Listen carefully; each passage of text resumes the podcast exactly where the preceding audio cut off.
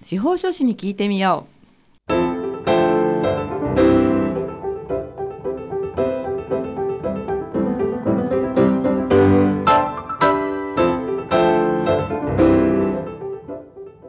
FM 大白をお聞きの皆さんこんにちは。宮城県司法書士会がお送りするあ司法書士に聞いてみようの時間です。この番組では宮城県司法書士会に所属する司法書士の各先生が月替わりで身近な法律の知識や手続きの注意点そして日頃の活動などを解説してくださいます。放送は毎月第4木曜日のこの時間。本日もパーソナリティの笹崎久美子がお話を伺います。さて今月はこちらの先生にお越しいただきました。それでは先生自己紹介をお願いいたします。はい皆さんこんにちは。宮城県司法書士会企画広報委員の司法書士の高橋聡と申します。どうぞよろしくお願いいたします。よろしくお願いいたします。高橋先生毎回あの先生方にはテーマを持ってきていただいてるんですけど、はい、本日のテーマは何ですか？はい、えー、相続のいろはということで、はい、相続の基本的なところをちょっとお話をさせていただければなと思ってやってまいりました。相続のいろは、はい、基本のところですね、はい、そうですよね。勉強しないとダメかもしれないですよね、はい、あのいろはと聞いて、まあ、相続っていうとなんかぼんやりはわかるんですけれども、はい、まあ、一番大事なところからお話しいただいてよろしいですか？はい、えー、まず相続っていうと、どういった時が相続が発生するかということなんですが、まず一番一番と言いますか端的に言えば、えー、どなたかがお亡くなりになった時、はい、これが相続が発生するタイミングになります、はい。えー、今回はモデルケースとしてお父さんお母さん、はい、一郎さん二郎さんという4人家族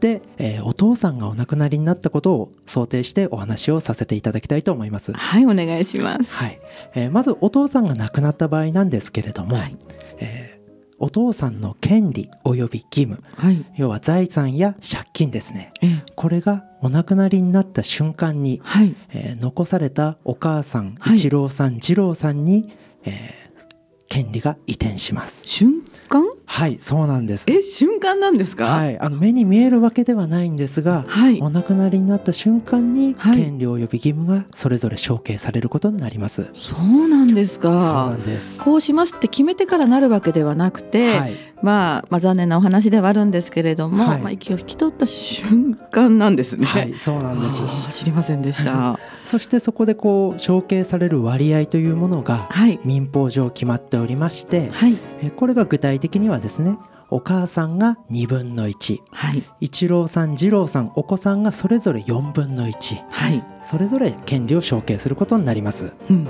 なんかそれは公民で習ったような気もちょっとしますね、はい、でこれ例えばなんですけども、えー、お子さんがいらっしゃらないようなご家族の場合、はい、この場合は、えー、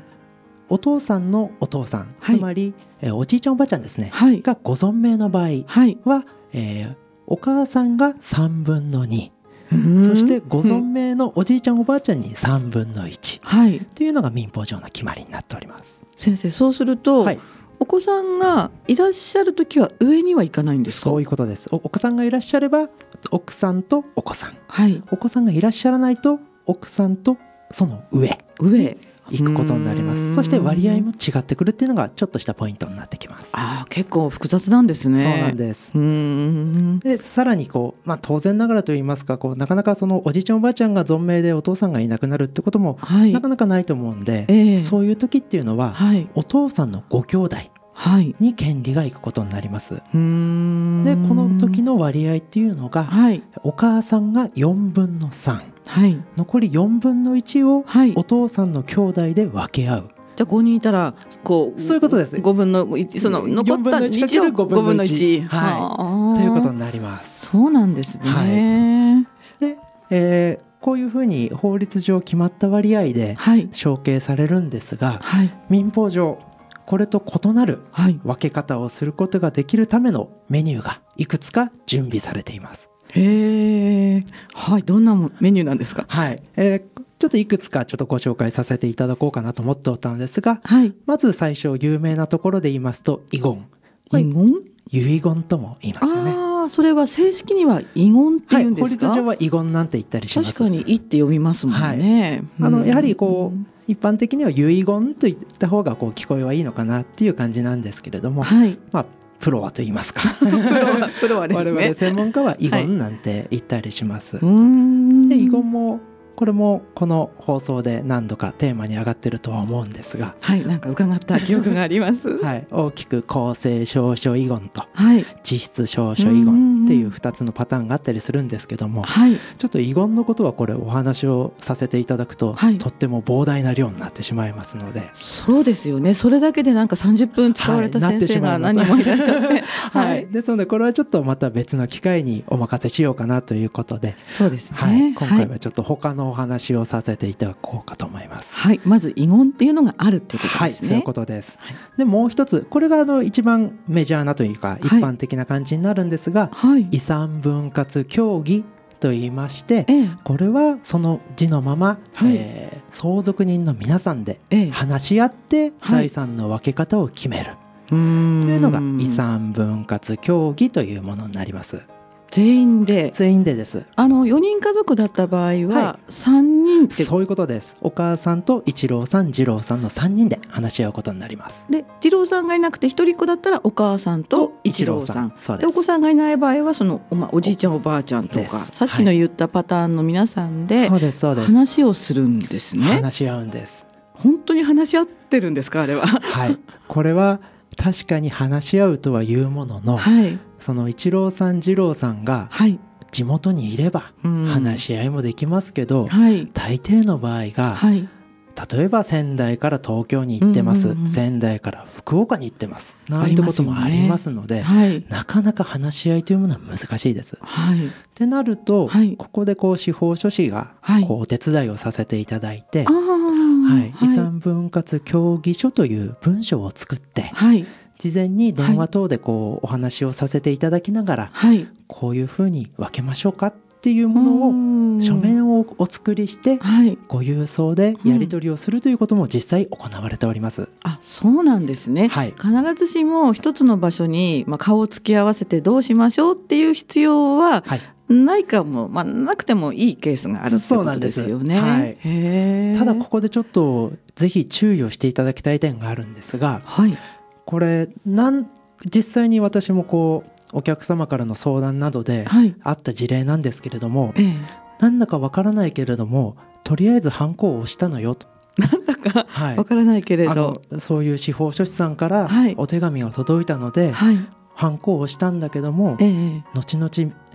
登記簿を見てみたら、はい、誰それの名義になっていたんだけど、うん、本来私の権利があるはずよね。どうにかならないですか？っていうご相談を受けたことがあるんですがこれは、はい、残念ながら難しいです、はい、もうならないということなんですね、はい、そうなんです。なのでこう話し合いの場を設けるのが大原則だけどそうでない時には郵送でやり取り。ただその郵送でのやり取りは納得してから必ず反抗をされるようにご注意をなさってください、はいもう来たものを見てもやっぱりピンとこないような、そう思います。難しい文章なんですか？一応は分かるように作られているはずですが、はい はい。はい、うんあえてこう分からないようになんとなく作ってしまうケースもなくはないのかなと。あなるほど、はいということはさっきのそのご相談の事例っていうのは、はい、実際にやり取りされたのは、はい、もしかして別な先生みたいなそんなことではないですかね。そうですね、はい、ただその遺産分割協議書自体は、司法書士ばかりではなく、例えばあの税理士さんですとか、はい、他の資格の先生が作られるケースもあるので、えー、そうなってくるとちょっと、本当はこうもうちょっと司法書士だったらここを気使うのになっていう。なるほど。そのね、はい、業界によってそのポイントがね気にするポイントがちょっとこう違ったりするわけですね、まあ、業界って言うと失礼かもしれないんですけども、えー、うんあ分かる気がします、はい、ですのでちゃんとあの皆さんに、はい、お聞きの皆さんにお願いしたいのは、はい、そういうハンコ、うん、書類にハンコをされる時は、はい、重々、はい、注意をなさってくださいということはぜひお伝えしたいなと思っておりました。なるほどで今のケースでいうと、はい、協議書があるということは、はい、法律通りの分配ではないケースだということですよね。はい、そういうことです。どういった理由でその法律通りにいかないっていうことが多いんですか？はい、えー、具体的に例えばの先ほどのお父さんお母さん一郎さん二郎さんの例で申し上げますと、はい。えー、いわゆる実家ですね、はい、あの土地と建物、うん、これをもう一郎さん二郎さんは実家を出て、はい、他のところで家を建てて住んでます。うんうんうん、でお父さんが亡くなって、はい、お父さん名義の土地と建物、はい、これをじゃあお母さん2分の1、はい、一郎さん二郎さんで4分の1ずつ分けましょうって言っても、はい、結局住んでるのお母さんなんですから、うん、そうですね。そこはね形式的にもお母さん名義にした方がいいんじゃないの？っていう要望があるのは実際上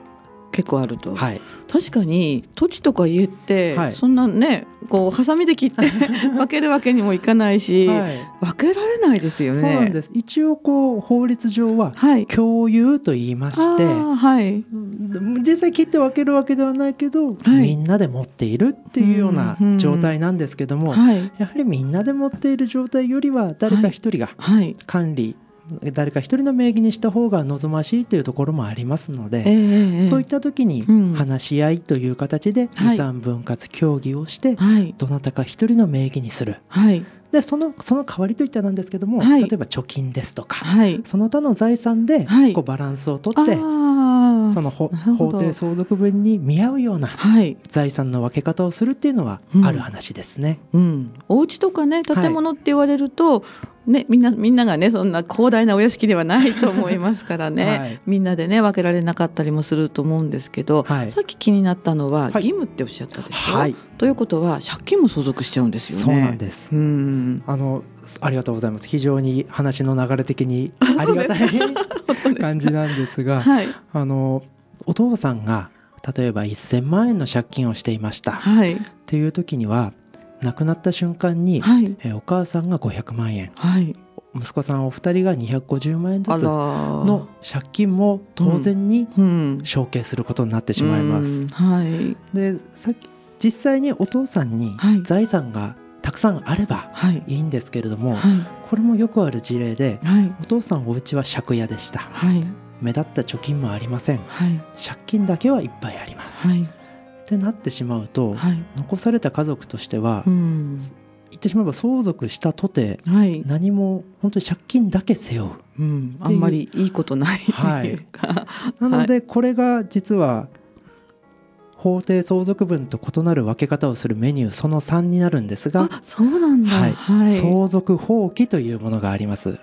そのケースだと、はい、そもそも相続できるようなものがあんまりもうないっていうか借金はありますけど。そういうことです、うん、要は相続するのが借金だけっていうような状況の時には、はい、相続放棄という手続きをお勧めいたします、はい、あそうなんだ、はい、そうするともう一切その、はい、相続しない。しない。ということになります貸した人はどうなっちゃうんですか？貸した人は、はい、えこれ相続放棄をすることによって、えー、えー、その相続放棄をした人は相続人でないことになるんですね。うん、なので宙に浮いちゃうんじゃないですか？うん、貸した人としては、はい、こう相続放棄をした人以外の相続人を探して、はい、っていうことになってしまうので、ちょっとこ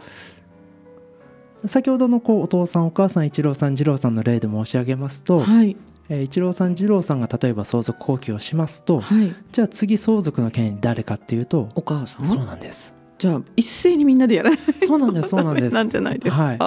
で今度はお母さんも含めてみんなしてしまうと、はい、今度は誰に行くかっていうと、はい、おじいちゃんだったりそのご兄弟だったり、えー、ってなってしまう恐れがあるので、うんうん、まあ、大抵の場合はですね、はい、なかなかその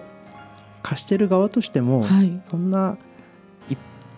どうでしょうね。追いかけて、うん。はい、相続関係を追いかけてご請求されることも確かにありあるので。あるといえばあることもあるっていうことなんですね。はい、ですのでもう本当はこうご親族の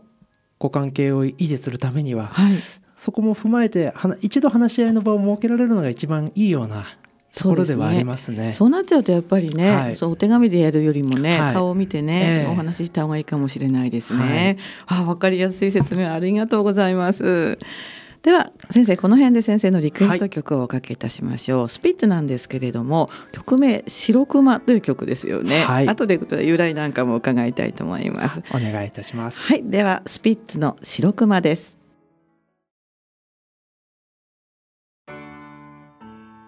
お送りした曲はスピッツの白熊でした。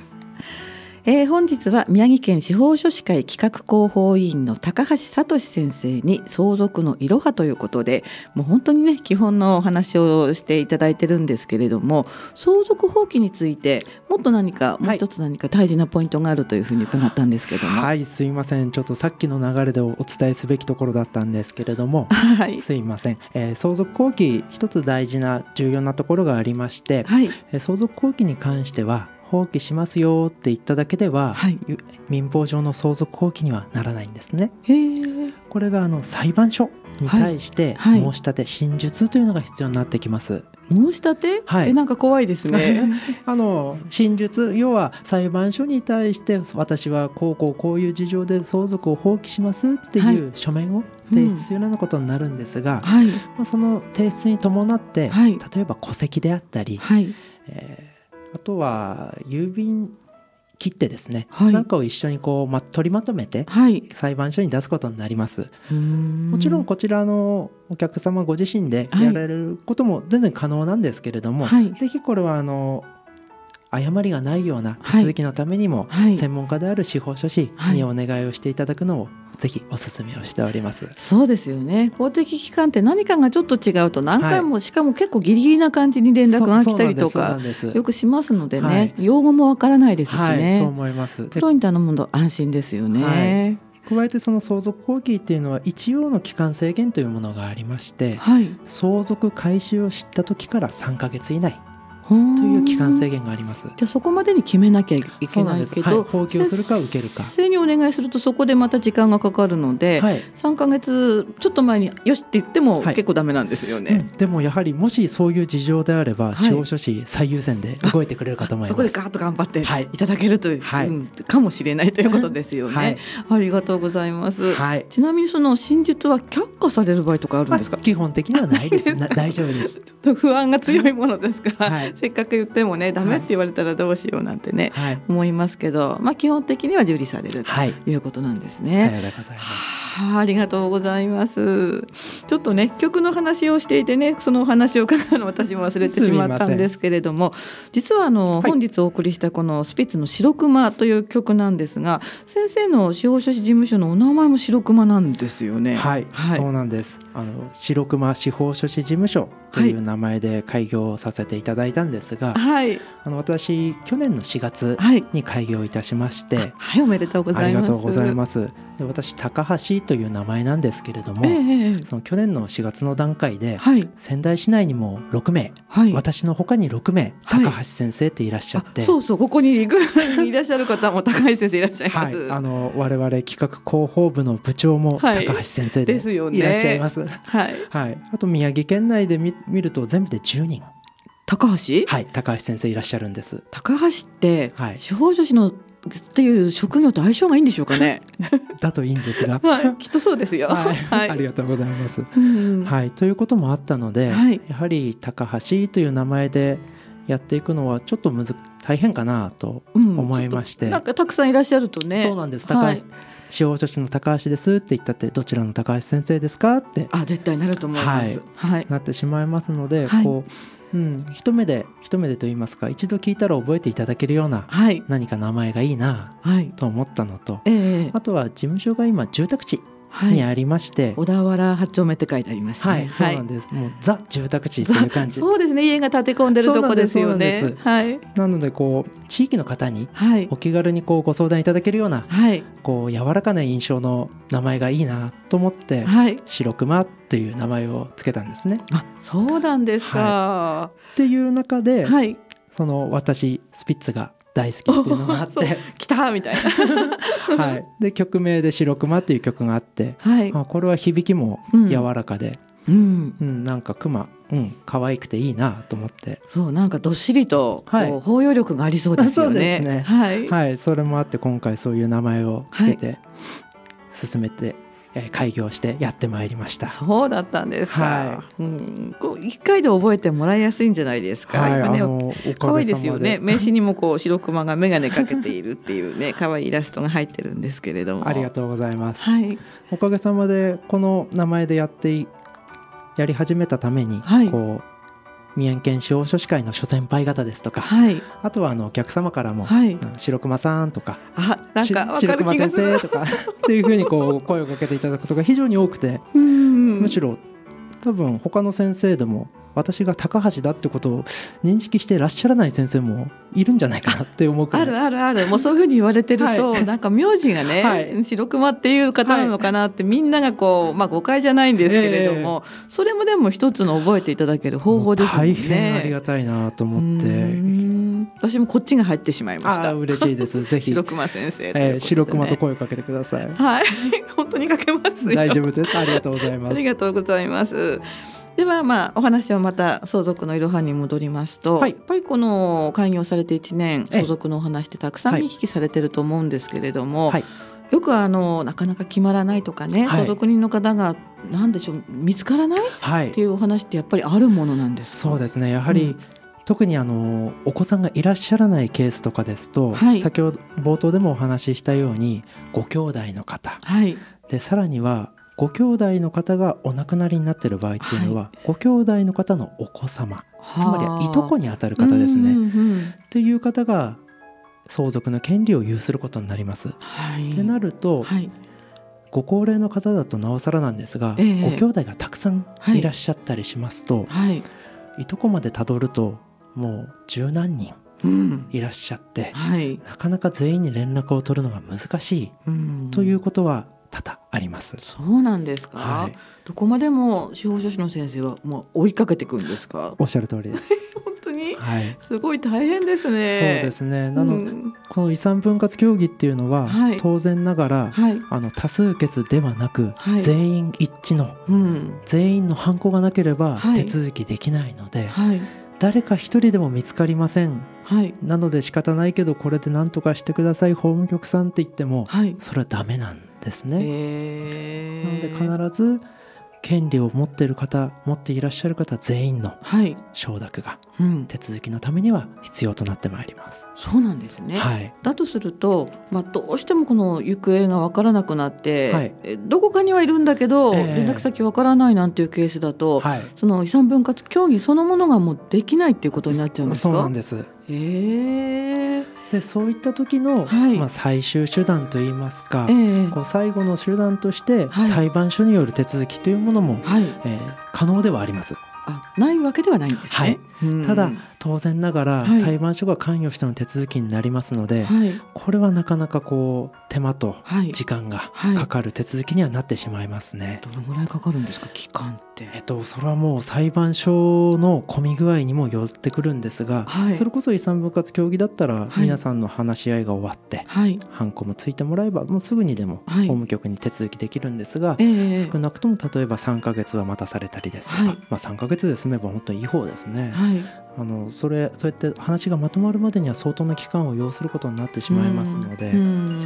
でそういったこうトラブルを未然に防ぐためにもですね、はい、こうこれもこうこれまでの放送でいろんな先生がおっしゃってることではあるんですけども、はい、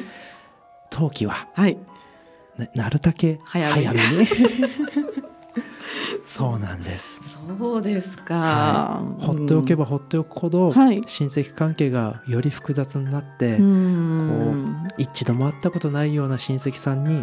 お話を聞かなければいけないような事態にもなってしまいますので、初めましてから始まらないといけないケースもありますよね。そうなんです私も鳩子になっちゃうともう全然お付き合いとかないですし、えー、いるのは分かってても、はい、なんかもう今どこにいるんだかっていう感じですもんねなので名義をこう亡くなられた方がいらっしゃるごとにつどつどこう変えていれば、はい、そこまで複雑な関係にはならないんですけども、はい、例えばひいひいひいじいちゃんの名義のまま、登記簿上になっちゃってるっていうとそのひいひいひいじいちゃんの相続人なんてはい。もうすごいこうピラミッドみたいな、そうなんです。ってなってしまうと、はい、もうもはやこう諦めざるを得ないような状況にもなってしまいますのでそうならないためにも、はい、皆さん。そうですねまあ売買がそもそもできなくなっちゃうってことですよね。そうなんちゃんと間違いなく権利は自分のもののはずなのに売れない、手放せない。ということになってしまいますので。うん。そう一番なんかこうやきもきするパターンですもんね。はい、おっしゃる通りです。一つ質問していいですか？はい、でしょう？全部決まった後に相続人が見つかってしまった場合はどうなるんですか？はい、えその場合ですね、基本的には、ああの必ず少なくとも司法書士が手続きをする限りにおいては、はい、全ての戸籍をちゃんと調査をした上で手続きしますし、はい、その前提で法務局で審査しますので、はい、漏れっていうのはないはずなんですけども、ええ、万が一出てきた場合には、原則としてはやり直し、えー、またですか？そうなんです。一人漏れてたからうんしゃあないねというわけにはいかないんです。私この放送担当して初めの時方にどの先生だったかちょっとまあ出演したんですけど、はい、昔の方がね、はい、まあ他にお子さんがいたりとか、はい、いうのが後で分かってそういうケースもあるんですよっていう話を伺って、はい、ちょっと今の質問浮かんだんですけれども、そうなるとちょっとすごい複雑で、まあ言葉悪いんですけど一筋縄ではいかないくなってくるんですね。うんあとね相続してないっていうケースも結構あるっていうふうにそのおじいちゃんのままずっと名義が、はい、まさにまさに。名義をの変えないままずっと残してしまってるというケースがこれ少なくない実際少なくないので、はい、家族の間ではちゃんと話し合って、はい、えー、長男のものにしましょうって言ってはいるけど、えー登記簿上名義を変えていない。ああそういう手続きをされてない。そうなん法律的にはずっとその亡くなった人のまま、はい、っていうことなんですね。はい私たちはもっとやっぱりその相続についてきちんとみんなが分かって、はい、であ相続しなきゃ登記しなきゃっていうふうに思うような意識づけやっぱり大事ですよね。大事ですね、はい、そしてそれをこう皆さんに分かっていただくように進めていくのも司法書士の大事な使命かなと思っております。あじゃあもう啓蒙の方もぜひ頑張ってください。頑張ります。もう本当に今日は勉強になりました。はい、ありがとうございます。ありがとうございます。本日は宮城県司法書士会企画広報委員の高橋聡先生にお話を伺いました。いかがでしたでしょうか？はいあのとても緊張したんですけれども、はい、あの笹笹崎さんの温かいこう、はい、エスコートのおかげで 非常にこうリラックスして喋ることができました、はい、ものすごい勉強になりました本当に。ありがとうございます。こちらこそありがとうございますでは、えー、このあ司法書士に聞いてみよう今までですね、まあ、放送の中で過去の先生のお話の話がとこ出てきたんですけれども番組名「あ司法書士で聞いてみよう」で検索いたしますと音声などもねあのホームページで聞くこともできますしそれから iPod でも聞くことができますので、えー、過去の先生どんなお話をしたんだろうと思う方はぜひですね検索をしてネットや iPod などで聞いてみてください。